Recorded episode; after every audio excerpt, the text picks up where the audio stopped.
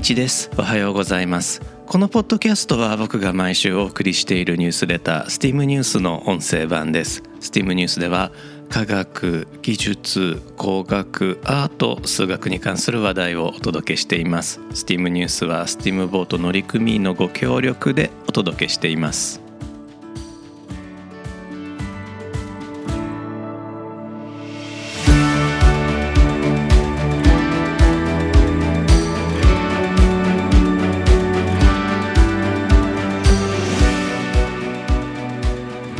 改めまして1です。このエピソードは2022年2月26日に収録しています。このエピソードでは、まあ、前回お伝えしきれなかったサンタクロースの島へ、えー、行ったお話をさせていただこうと思います。僕は奈良先端科学技術大学院大学まあ、通称ナイストであったりとか奈良先端大という、まあ、奈良の先端にある大学院の3期生だったんですね、まあ、設立3年目の学生だったんです。奈良先端大がどのぐらい先端かというと入学当初はまだ待ち開きもしていないぐらいだったんですね。とはいえですね大学では、まあ、学部アンダーグラジュエートでは応用物理を学んでいた僕だったので、えー、憧れだったコンピューターサイエンスそしてハッカー文化、まあ、これあのアメリカ西海岸、まあ、東海岸もですかね、えー、コンピューターサイエンスを学ぶ学生たちが作り出した文化、まあ、特に西海岸に色濃かった文化だと思うんですがあそのハッカー文化を本格的に学べるとあって大学がまどこに立っているか立地は気にならなかったんですね。奈良に引っ越して驚いたことはあ奈良では考古学者が偉いっていうことなんです。何せ日本で一番古い都市が地下に眠ってるわけですよ。掘れば何かが出ます。掘るだけじゃなくて、まあ、例えば家を建てようとして基礎工事をしようとすると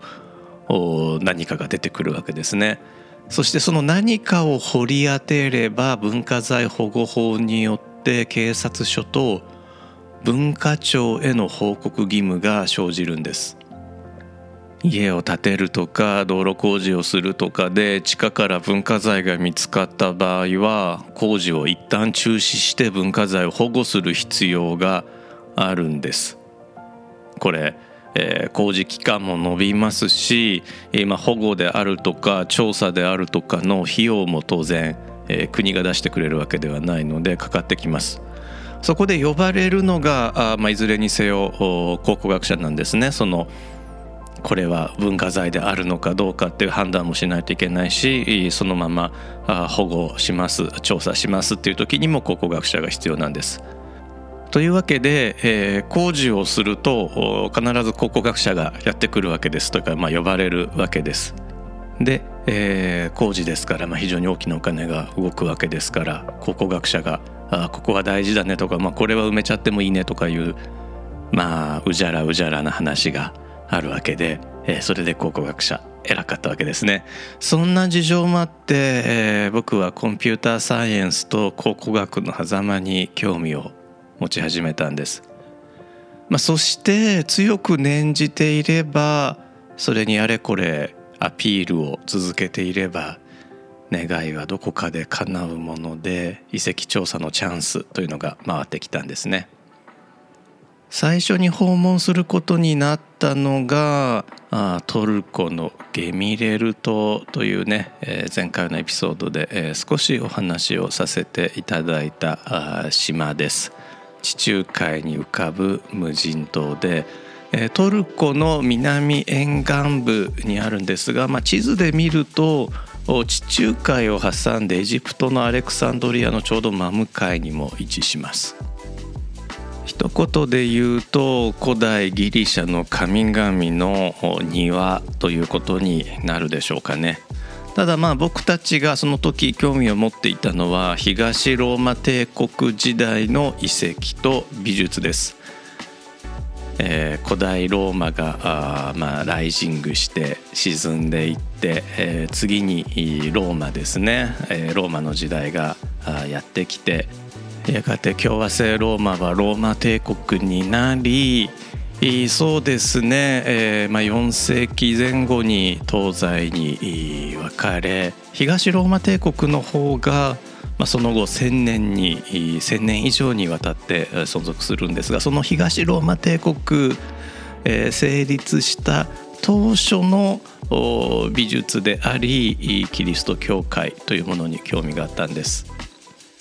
特に僕たちが探し求めていたのが聖ニコラオスという聖職者の教会です。サンタクロースのモデルになったという聖ニコラオス。英語ではセイントニコラスですね。彼は一体どこに教会を作り一体どこに埋葬されているのか。それを探り当てた日本人考古学者そして猫の話。えー、前回のエピソードでお伝ええー、したところです。その部分、えー、少し振り返ってみましょう。僕は調査隊のリーダーだった浅野和夫先生に直接伺ったのですがあこの島どうやって発見したかという話ですね。彼の指導教授が猫のお導きによってこの無人島に引き寄せられたそうなんですね。その猫ちゃん。聖ネコラオスと呼んでもらっていました。まあダジャレなんですけれどもねひょっとしたら猫神様だったのかもしれません。今僕が住んでいる長崎には猫神神社がありますので、えー、猫にねまたお礼に行っておこうかなと思っています。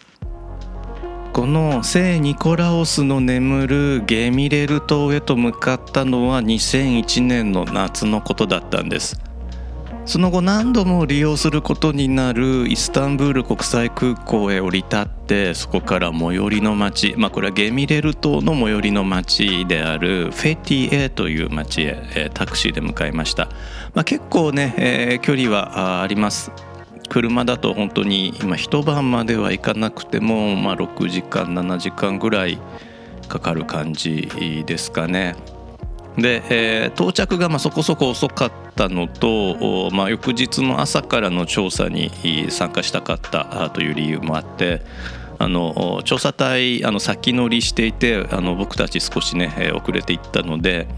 えーまあ、できるだけそのダウンタイム短くしたくてえー、夜タクシーで、えー、移動したんですね。当時急速なインフレが進んでいた時代でした。トルコリラなんです。が一度出飲みはやったと思うんですが、まあ、今あ2022年から振り返ると旧リラというね、えー、トルコリラが使われていた時代なんですがやはりインフレがものすごく進んでいて、えー、タクシーの料金メーターあのタクシーね、えー、乗る時にあの値段交渉する乗り方もあったんですがあまあぼったくりもいるだろうということでメーターであの乗らせてくれというふうに、まあ、これはベテラン考古学者の方があ交渉してお願いしたんです。で、えー、メーターがまあメーターの桁数もちょっと多くはあったんですがフェティへ到着前に料金が9999万9999リラを超えたところで桁が足りなくなってしまったんです。つまり1億リラを超えたわけですね。お札は当時一番大きいものが100万リラ札だったので100万リラ札を100枚以上支払う必要が出てきました。その後ですねトルコでは当時まだなかったんですが2000万リラ札まで発行されたそうです。でこの1億リラどのぐらいの値段かというと、まあ、当時の日本円に換算すると1万円ぐらいだったんです。まあ一晩タクシー乗って1万円ならまあまあありかなという値段ではあるのですが、まあ、メーターがね、えー、桁触れしちゃってもう分からなくなっちゃってるので、えー、ちょっとそこはあ運転手さんと考古学者が戦って、まあ、なんとか値段の調整はね、えー、してもらいましたでここからがややこしいんですがイスタンブールとフェティエではインフレの進み具合が結構違ったんですね。フェティエではなんと100万リラ札に100万円近い値打ちがあったんですよ。いやこれうかつに使えないですよねというか100万リラ札見せた途端になんかもう奪われるんじゃないかと思って目の色変わるんじゃないかと思って、まあ、だってえー、日本人同士でも、えー、例えばなんかこうピザ買いましたって言って100万円の束からじゃあこれって渡されたらいやいやいやってなっちゃいますよね。いや怖かったです。で未明にホテルに着いた僕たちなんですが、まあ、数時間だけ寝ようということで、えー、まあ、部屋に入って、えー、寝たんですけれどもベッド脇にですね靴箱が置いてあったんです。海外のホテルで靴箱ってあんまり磨けないじゃないですか。でまあ靴箱あるやと思って靴を入れてで蓋も閉まるんですね。で蓋も閉めてえーまあ、数時間だけ寝て、まあ、翌朝先入りしたあ調査メンバーたちと顔を合わせたんですが挨拶もそこそこに「今朝靴をトントンしましたか?」って聞かれたんですかつて調査隊メンバーの一人が靴の中に隠れていたサソリに噛まれたことがあったそうなんです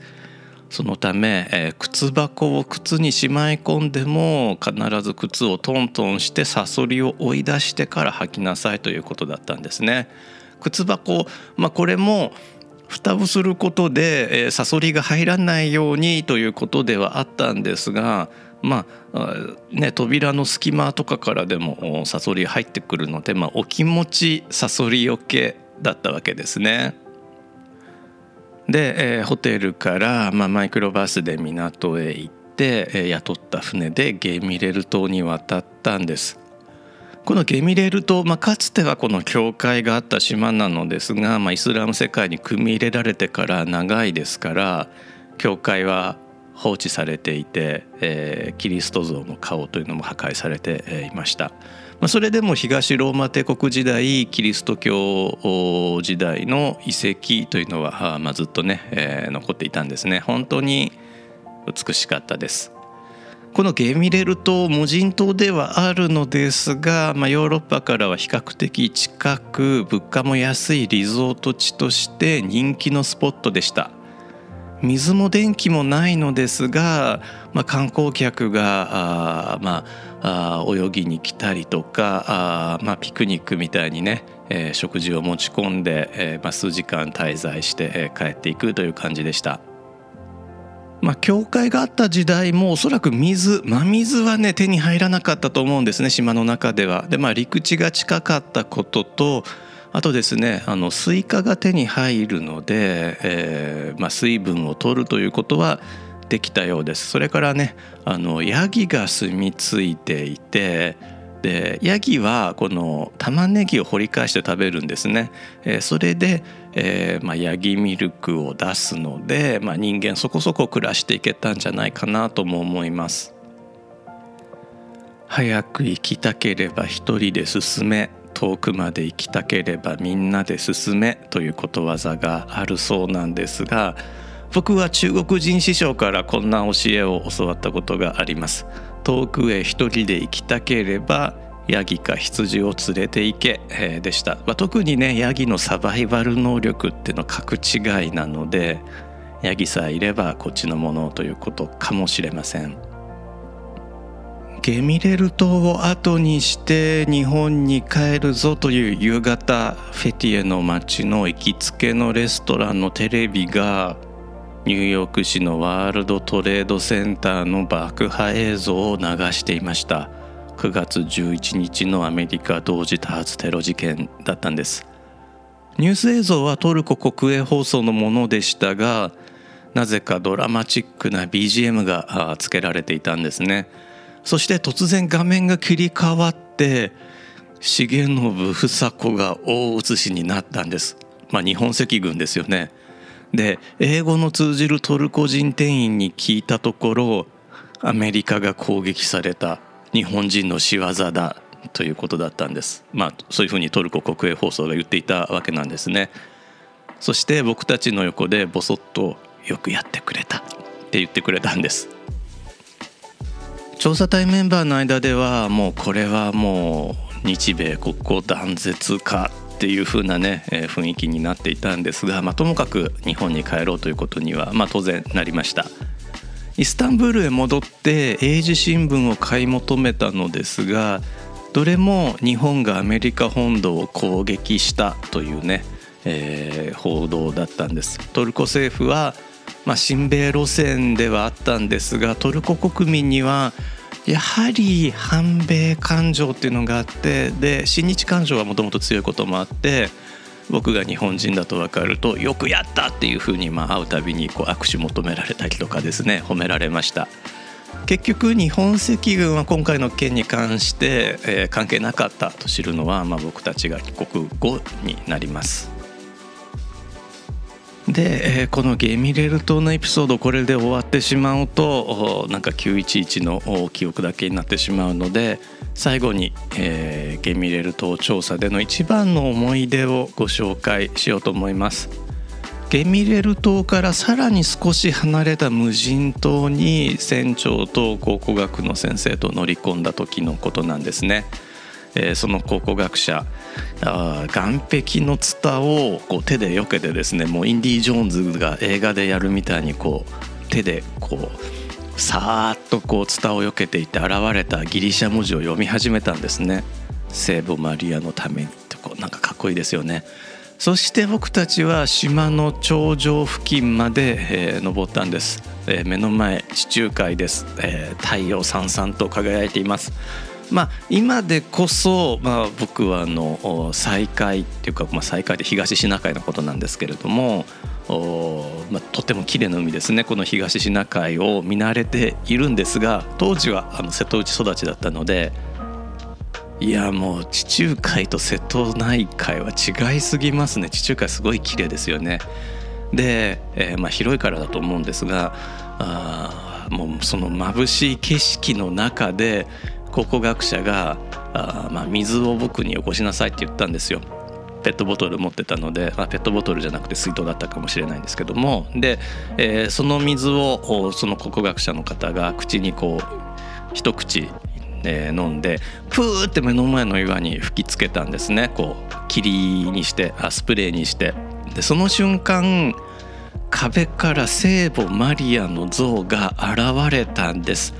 まあこれあの埃っぽくてあの普段ほんのただの真っ白な壁に見えてたんですけれども、えー、水がつくことで、えー、この顔料の色が現れてきてですね聖母マリア像が現れたんです本当にこう海と空の真ん中にパーンと現れたんですね。その時のね写真っていうのは残っていなくて当時ねまだデジタルカメラで初めの頃で僕はあの念のためフィルムカメラを回していたので、えー、まだデジタル化ねどっかにはされてるはずなんですけれどもデジタルデータをあの持ってなくてお見せできないんですが、えーと、メールでお送りしているニュースレターの方には、まあ、よく似たあ作品あの美術作品とそれからまあ僕があ思い描いた心象風景をこうミッドジャーニーに書いてもらったと、まあ、2つ挙げています。いやもうびっくりですよ。海の上にこう聖母マリアがバーンと現れたっていうの。いやもう考古学者かっけーってなるじゃないですか。まあこれも猫のお導きだったのかもしれないです。えー、結局ですね、えー、その時から僕は考古学とコンピューターサイエンスの間にどっぷりとはまっていくことになりました。実はここまでのお話ニュースレターとニュースレターに先行して、えー、YouTube の方でもお話をねさせていただいているのですがここからはそのどちらにも残していないお話、まあ、その後について、えー、少しね、えー、お話をしてみたいと思います。えー、このトルコのゲミレル島調査の後またいろいろ紆余曲折がありましてそうですねその次がカンボジアだったんですね。カンボジアの話もなかなかね大変ではあったんですよ。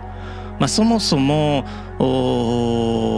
まあ、クメール・ルージュによる内戦がまあ終わった直後ということもあって、えー、まだねあちこち対人地雷が残っているであるとか一般市民が兵器を持っているとかね、え、そんな時代でした。観光地はね大丈夫なんじゃないの？例えばその僕たちが調査に行ったアンコールワットアンコールトムなんか大丈夫なんじゃないの？と思われるかもしれないのですがカンボジアにはあ雨季があります。で雨季のたびにえ、上流から対人地雷が、ま、流れてくるということがあるそうなんですね。で観光シーズンである寒気になると一旦その対人地雷を一斉にこう叩いて、えーまあ、爆破させて、えー、除去していくそうなんですが、まあ、完全にそれではね取りきれないことがあるということで歩く場所には気をつけろというかですね足跡以外は絶対踏むなというふうにね、えー、言われました。あ僕はカンボジアへはあの関西空港から行ったんですがあカンボジア行く便、まあ、当時タイを経由して行ったんですが深夜の便で、えー、25時とかですかね26時とかだったかな。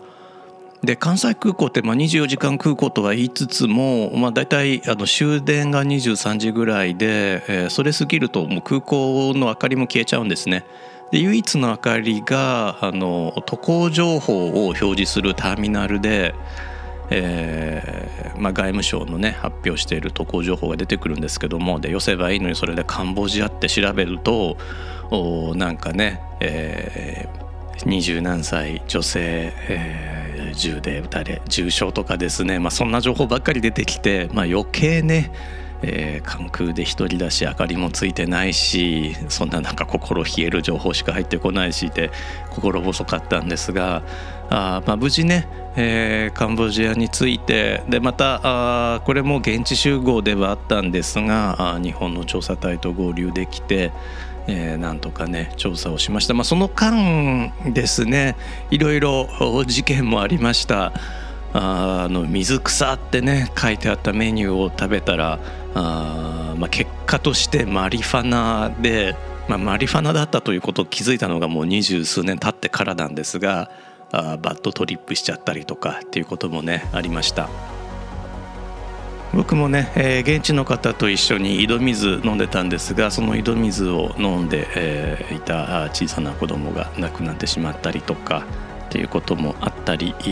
しました。まあ、それ以来ね、え、僕はペットボトルの水を飲むようにはしたんですが、まあ、そんな過酷な現場でもありましたで、えー、メンバー結構ねバタバタ倒れはしたんですが、まあ、僕はですねそれ結構あの就職がかかってたとかねちょっと事情があってですね、えーまあ、その間の話は、まあ、ご興味があればまたあこっそりねお話ししたいなと思ってるんですが倒れるわけにはいかないと 日本に帰らないといけないという事情があって、えー、頑張って帰ってきたところおまあお前丈夫やなっていうことで、えー、次はエジプトやっていうことで、えー、エジプトにね派遣されるようになったというねストーリーなんです。でエジプトで5年ぐらい調査していて、えー、本当にね、えー、現地ギザで日本人考古学者河合幸則先生とお会いして、えー、今に至るという感じですね。今回も最後まで聞いてくださってありがとうございます。皆様良いお年をお迎えください。1でした「